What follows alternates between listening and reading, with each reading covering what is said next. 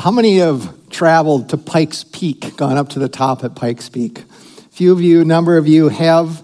Uh, one of the unique things uh, of that mountain in Colorado is that they have a timed race to see who can go up to the peak the fastest.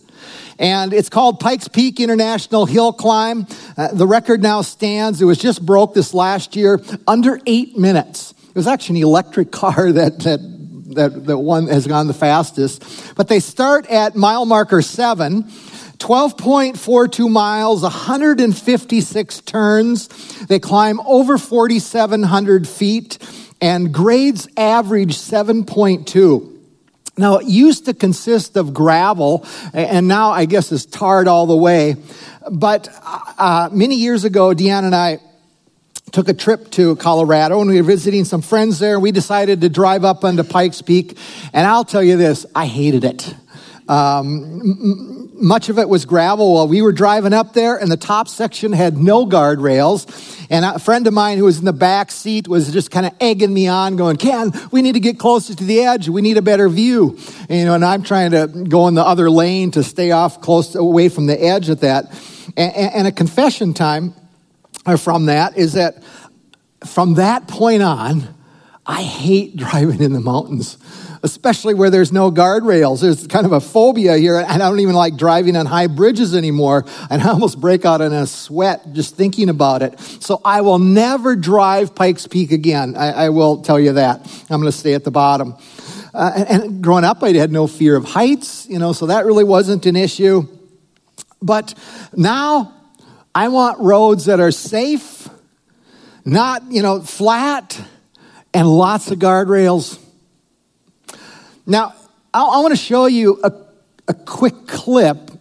Uh, there's no uh, words to it because some of the words aren't repeatable. So as they're making commentary, this is a, just a compilation, just a minute or so, of some of the crashes during that road race.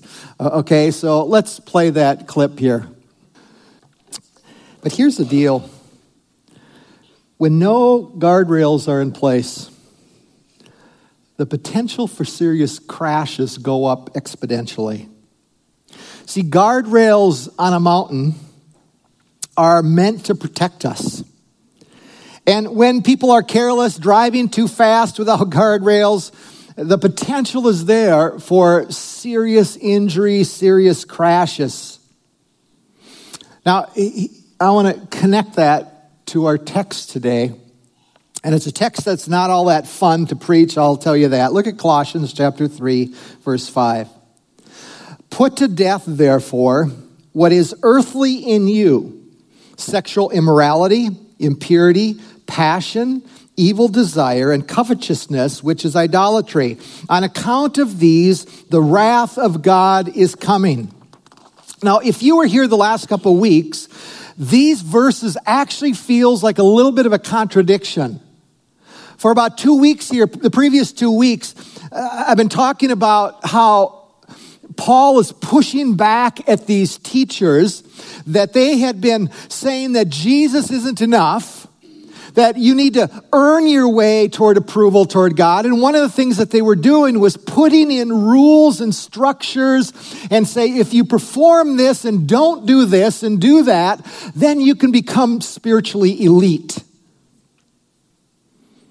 And I want to show you how Paul responds to it. Look at verse in chapter 2 verse 21. Here's what they were saying. Do not handle do not taste, do not touch.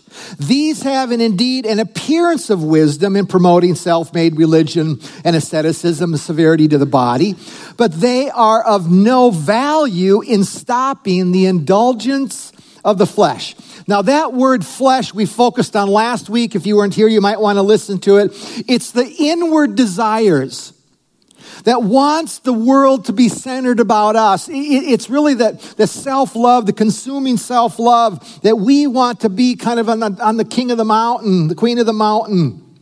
But Paul is saying this in order to fight the temptations of the flesh and, and as well as the world and Satan, trying to put rules in place have no fundamental value. It just doesn't work.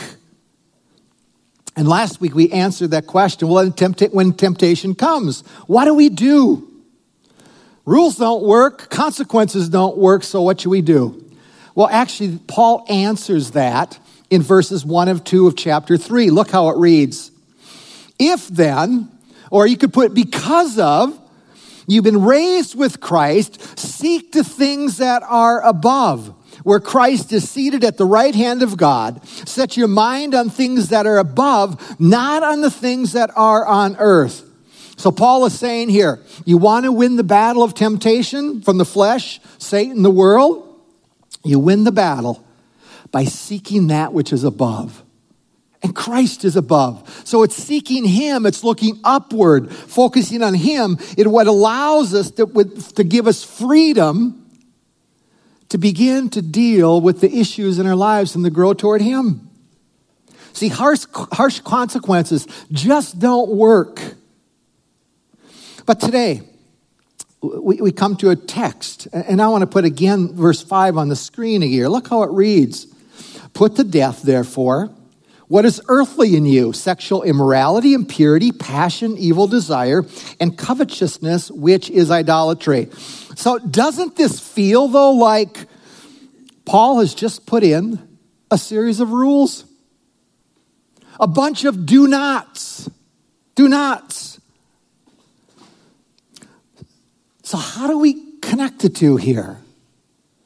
Well, recognize something again that the teachers, those false teachers, were saying this in order to be worthy of God, you got to do these things. It, it's toward a certain destination.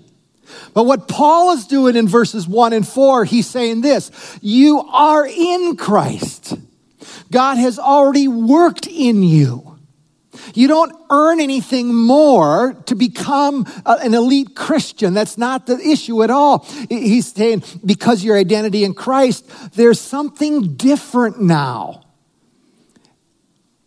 There's something different. And I want to put a statement on the screen so you realize really what it is. Looking toward Christ leads to a love of Christ that empowers us gives us power to live a life that pleases God. See, when salvation c- comes, as we look upward, He gives us freedom to live a life that's pleasing to God, pursuing Jesus. And all of a sudden, we realize that as we do that, it makes a difference in the way we live in this world. Looking to know Jesus creates a new identity. But Paul also realizes here, as he's addressing this church and as it's applied to us here, you know, thousands of years later, that the reality of sin still exists. Just because we come to faith doesn't mean that we're done dealing with sin. It impacts people, it impacts this world, and he knows we need to deal with it. So here's where I want to jump in, and we're going to dig after this issue. But the first, um, let me just fill in that first bullet point um, in your notes here. And, really, the summary of it this looking upward as we gaze to Christ, it gives us the power to deal with sin in our lives. Now, there is sin in this world again. And everyone who claims to follow Christ must deal with it. See, Jesus wants our lives different. He, he wants us to be declaring his righteousness as we live in a world. Matter of fact, starting in verses four and five here today, and even going on over the next, really the next four or five weeks, it's going to be pointing to how we live differently because we are in Christ. And as we look even here in our lives, because Christ is our life, it should make a difference in our in the church that we're at, in terms of home, in our homes, in our marriages, at work, in every relationship horizontally, it should make a difference in our lives. So let me give you the second point just to fill that in as well this morning. Key point number two dealing with sin provides guardrails on our journey to know and follow Christ. When we deal with sin, when we don't overlook it, it's like putting these guardrails up that keeps us from going over the side of the cliff, the mountain, in the ditch. See, this passage is not about obtaining some higher level of spirituality at all. See, it's dealing, dealing with sin it embodies both somebody who's young in their faith, but it also embodies those that are older in their faith and more mature as well. It applies to all categories of where we're at in our journey with Christ. But Paul wants to deal with this. He wants us to stay out of the ditch, to not wreck our journey as we walk toward Christ. And I, I think he would say this if we're stuck in the ditch, you know, I think of that motorcycle there. At some point, we got to get back up on the road and head down the head, head up that mountain to find Jesus. But there's a parallel passage. I want to show you this as well in terms of dealing with sin. Look at Hebrews 12, very pointed here. Therefore, since we're surrounded by such a great cloud of witnesses, let us throw off everything that hinders. And by the way, that everything is really the summary of that is baggage in our lives that may or may not be sinful. It's really not the sin stuff as well. But look, keep going.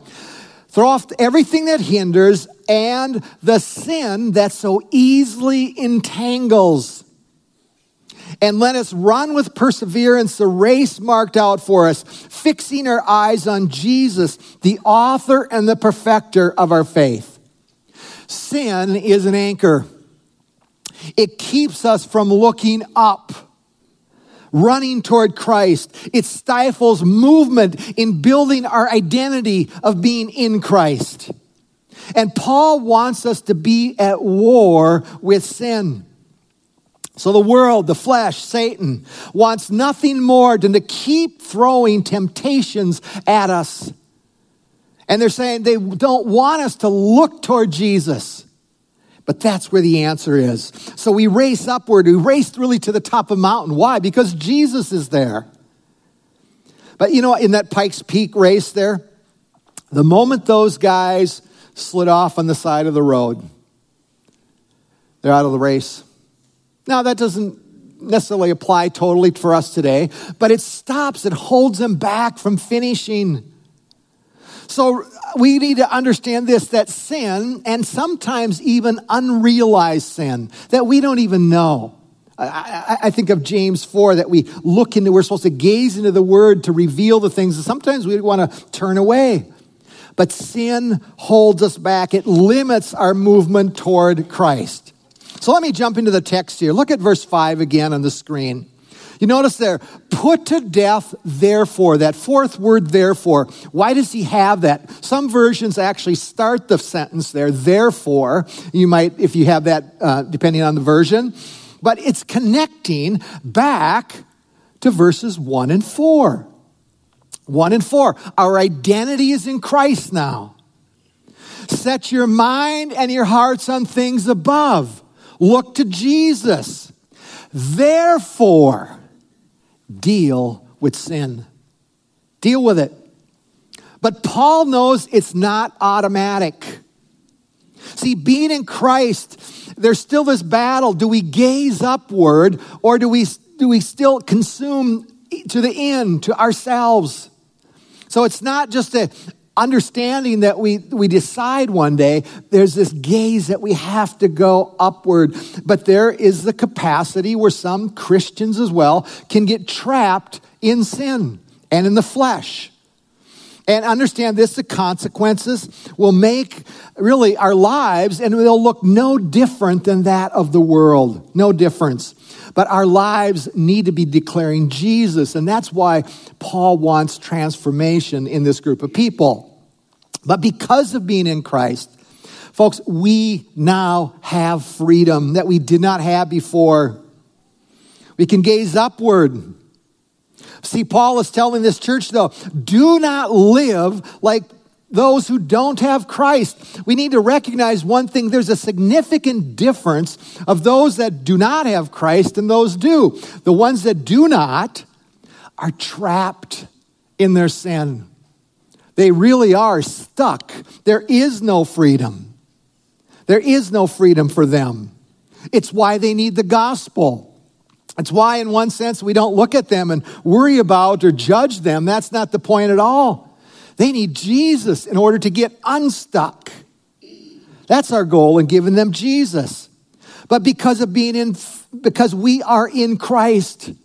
Folks, do you know that you are free to do it differently?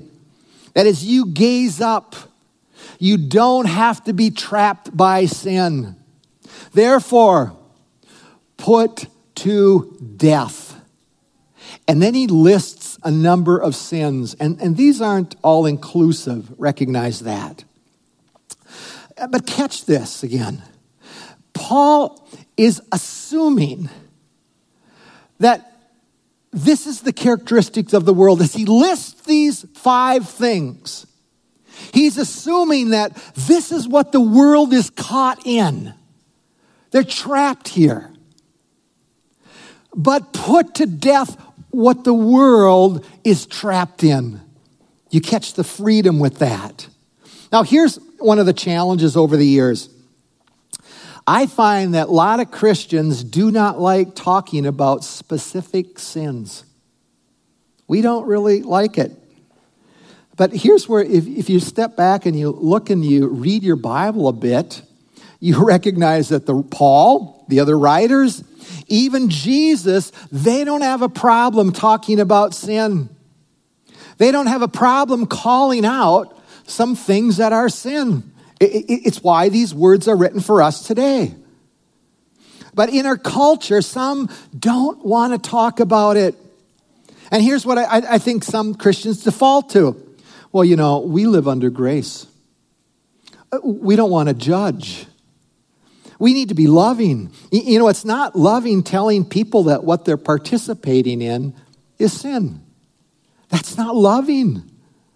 Matter of fact, I think it's almost become virtuous for us not to talk about sin at times. And but realize something that Paul and all of the authors and what Jesus was doing, he, he, was asking for the followers of Christ to move away from sin. And it's not about judging, it's actually, and there really is not a condemnation there, but it's about protecting people. It's the guardrails. We want to help other people stay out of the ditch because it's holding back their movement toward Christ. So we want to walk alongside of people, and at times we need to be bold, but it is hard for us in our culture to say, This is sin. And it's a challenge for us. But put to death. See, sin is not some nice puppy that we play with and hold and coddle it. See, do we feel the weight, though, of, of this idea that Paul's doing? Because we've, been, we've died with Christ, because we've been buried with Him, we're raised now with Him, we're hidden with Him in God. It's why, because of those things, why we are to be diligent in obeying this directive. And it is a directive, it's, a, it's an imperative the way it's written. It's a command put to death. Put to death. Now, some, I think, even take it a little farther. They do this well, I'm hidden in Christ. I'm in Christ now. I don't need to be overly concerned with what happens and the temptations that I bump into every day. You know, I got the life insurance policy. I'm good to go. Christ has done it all for us. So stop trying to put rules on me.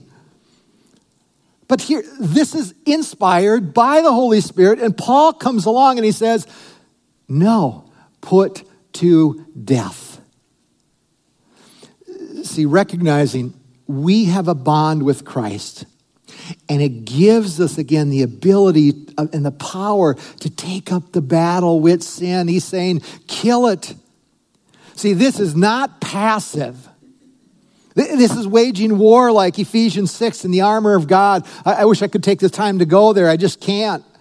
But when we give energy, when we set our minds above, when we focus on Christ, the power of the Spirit is given to us to wage war against sin. But sin is forever active, it takes no vacations. The flesh and the world and Satan keep generating temptation after temptation. If we think temptation is going to stop, you got, you got something else to learn here because it won't. They keep, it keeps coming. But put to death, therefore, what is earthly in you. That word earthly uh, are, are, basically are those things that are done that the world does not see as a problem. It's no big deal. And Paul go, no, strip it away. Now, in a couple weeks, uh, I'll warn you, actually, it's more of an encouragement, but put on, we're going to talk about putting on some things in a new area. But see, here it's do whatever's necessary to eliminate this from your life. No compromise, deal with it radically. But let me tie this back to Pikes Peak here. What is Paul doing by naming these five areas, these five sins? And it's functionally this he's putting up guardrails that keeps us on the road. See, these specific sins are beyond the guardrails. They're down over the bank, they're down the mountain. And he's saying, don't go over the rail. Stay out of the ditch, or there will be consequences. But here's what we have a world out there that's, that's telling God, God, we don't care. We don't want guardrails in our lives. We get the right to define what is sin and what is not sin, what's okay and what's not okay. So here's where I, need to make a statement and connect it back to the Garden of Eden. Look, let me put this on the screen. Only God, only God has the right to determine what behavior and attitudes are good or not good. When Adam and Eve claimed their independence and said, we can be like God and we're going to embrace that idea, we get to decide what it's right and what's wrong. Folks, only God decides it. And you go, why? Because he's God. Because he is the utmost highest supreme being who decides what is good and what is evil. But because of that, there's these guardrails of five expressions of sin here. I, want to put up verse 5 again on the screen. Look at the list sexual immorality, impurity, passion, evil desire, covetousness, which is idolatry. Now, that first word, sexual immorality, you notice, you got to catch something here, is that for the believer, Paul assumes that a Christian can exercise control over this area and over these desires. And that actually is contrary to what the world teaches us today. The world tells us this, tells us this. Those desires, they're good. Give in. You were made that way. Be happy. See, even if God calls it wrong, they're still saying, be yourself, embrace your longings. It's all about love. See, the world says above all else, you can't judge anybody or condemn anybody for these urges, these desires. Matter of fact, you can be fulfilled in them. But see, folks, that word sexual immorality, it's the Greek word porneia. And it's where we get the word pornography. But in matter of fact, I got to point something out here. In 1 Corinthians 6:18, it says this, flee it, very strong again as he addresses another church. But he says this in that passage, the very practice of this is that those who have an unrepenting heart toward it are not worthy for the kingdom of God, will not inherit the kingdom of God. See, people who actively celebrate these sins, God says no to the kingdom of heaven. And it's the reason, you, you cut that in verse 6, it's the reason that the wrath of God and is coming on those people. But people don't like to hear that, and I understand that. People don't like the idea of saying no to things.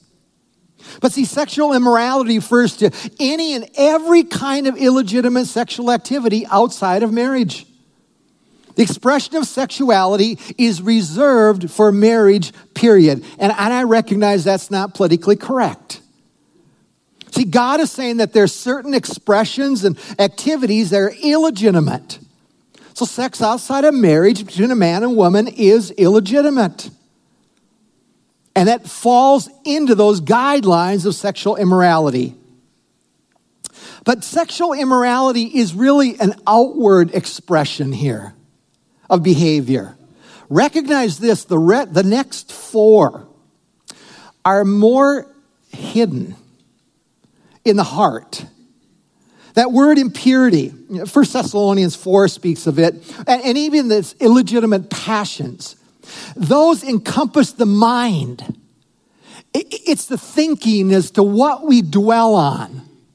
One author said it this way those sins, it's the thoughts that stains the soul. And I, I think that's really good. It's why Jesus says this when you look at a person another lustfully, you've committed adultery in your heart. See, that's the degree of it. Illegitimate desires, it, it, twists the thinking, especially in the sexuality world. And, and we recognize in that uh, it's addictive. And we understand that even the, the secular world in, in studies that go out there in terms of pornography and such, they recognize it has influence on people profoundly. And yet the world is saying, celebrate it. You can put no rules or boundaries in place. But then there's that desire, this evil desire. What's that all about? Where God comes and says, no. Well, well, understand this. It's a little bit wider, it's widening it. It's beyond just sexual activity. It has to do with any type of thing where we want to destroy, we want to harm, we want to get even with people. See, it's again, it's out of the heart. We want things that are illegitimate and things to happen to people that are illegitimate, and yet they're made in the image of God. Evil desires, he's saying no. But then he comes to that last one in verse 5 covetousness, with it, which is idolatry. See, Paul here is connecting sin with the things that we desire, things that we desire that we want. See, this isn't sex, this is stuff, things. And you go, okay, why is it on the list here? Why is it on the list? And I think at times some Christians really don't like it to be in the same category as those other four qualities. This is a lesser one, God, isn't it? And God saying, no, it's not at all. Why? Why does he list this here? It's because of this. The stuff actually replaces God. It replaces God. See, worshiping God is a big deal. Now, I'm not talking about just the music that we sing. It's with our very lives that He calls us to worship Him, to make Him utmost supreme in our lives. And the call there is that when things, anything gets in the way of giving our worship and devotion to Him, He says it becomes an idol and it becomes idolatry. And understand that this can flow in many different areas. I, I, came up with, it. let me show you a definition where I came across of this. I really like this. Covetousness. By the way, you could put greed, maybe your, your Bible has greed as well. But look at how he states this. Covetousness, greed, is desiring something so much that you lose your contentment in God. See, this sin is very much less tangible, more subtle I, I think, much more even deceiving in many ways. See, the problem, we don't always understand even our own motivations because of the flesh. See, why do we long for that new shiny car? Why? You ever paused and thought about it? Where does that come from? The desire to have more than what we currently have, or we're not satisfied with what we have. And we begin to hoard stuff, all the goodies, all the toys. Folks, covetousness is a serious sin that Paul is equating in the same category. But when does it cross a line? When does it become idolatry? I want to show you the warning that actually Jesus directed at his 12 disciples. Look at how it reads Luke 12, 15. You see the seriousness of this. Take care and be on your guard against all covetousness, for one's life does not consist in the abundance of his possessions. So, how does one know that our life consists about our possessions? When does it move to that point? How do we gauge it? How do we measure it? And, and recognize there's no simple formula. That's the challenge for us. Um, but let me put some questions on the screen that maybe apply to it. Let me ask you this question right now Are you content right now? As you just are in life right now, would you say that there's a spirit of contentedness in your life? Let me throw another one up here. Can you be content without the stuff? A little harder question, isn't it? But I think maybe this is the one that speaks the, strongest to it. What gives you the greatest joy and satisfaction in life? Is it Christ or is it the stuff? See, the flesh pulls us to find pleasure in the stuff, in the new toy.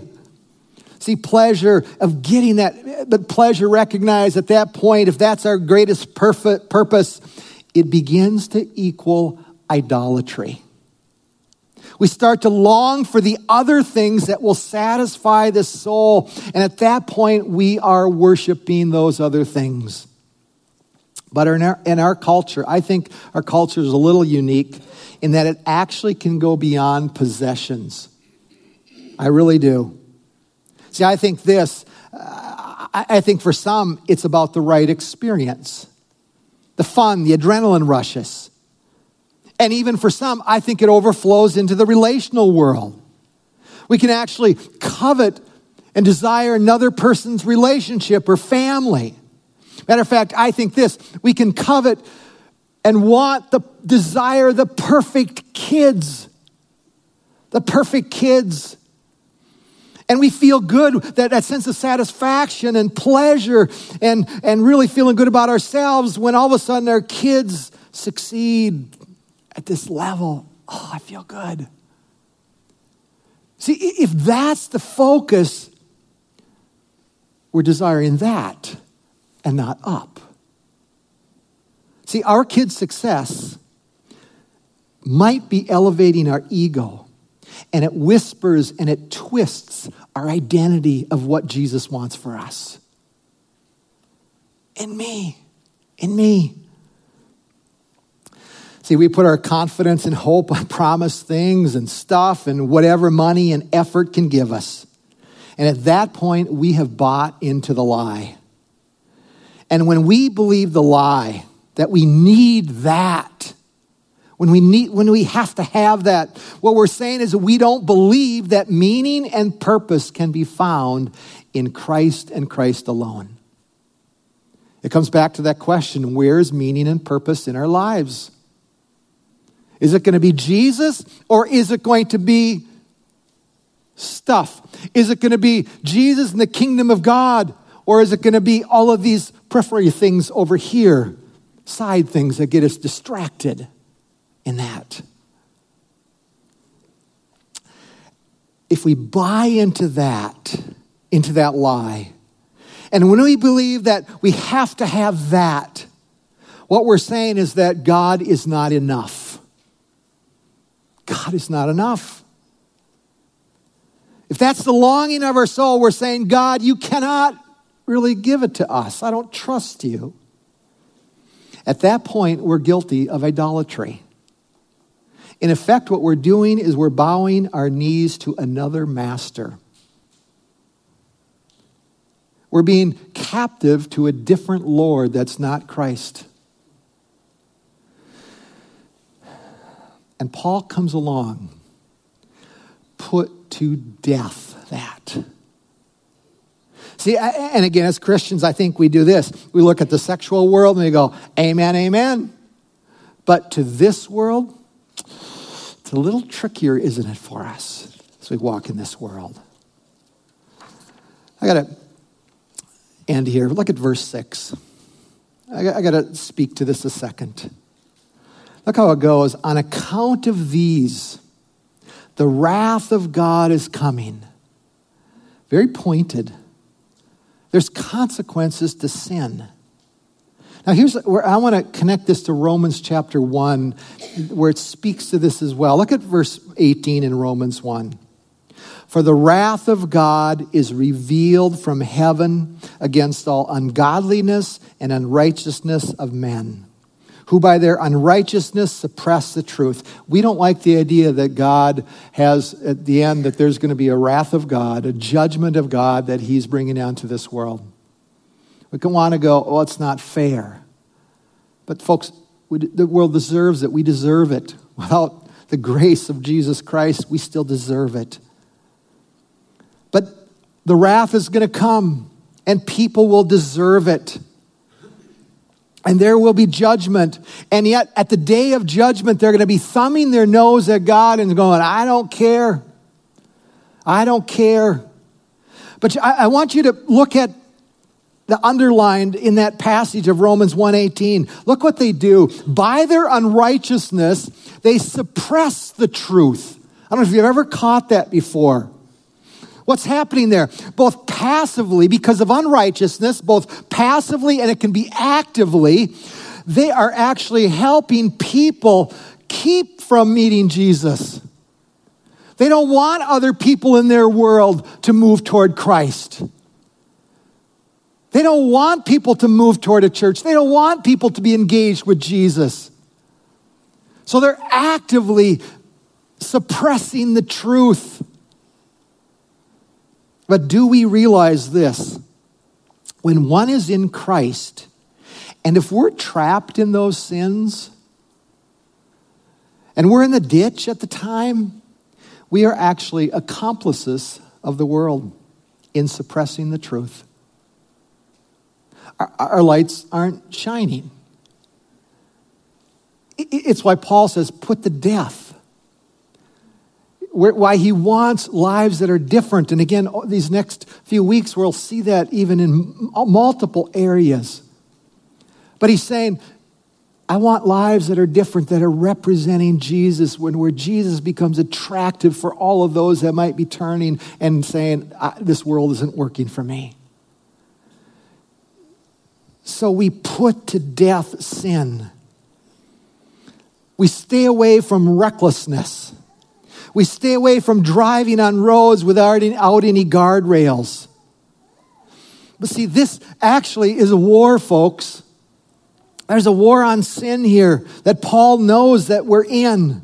You know, one commentator said this, where I really like this. He said, There is no ceasefire in our war with sin. There are no demilitarized zones to which we can flee.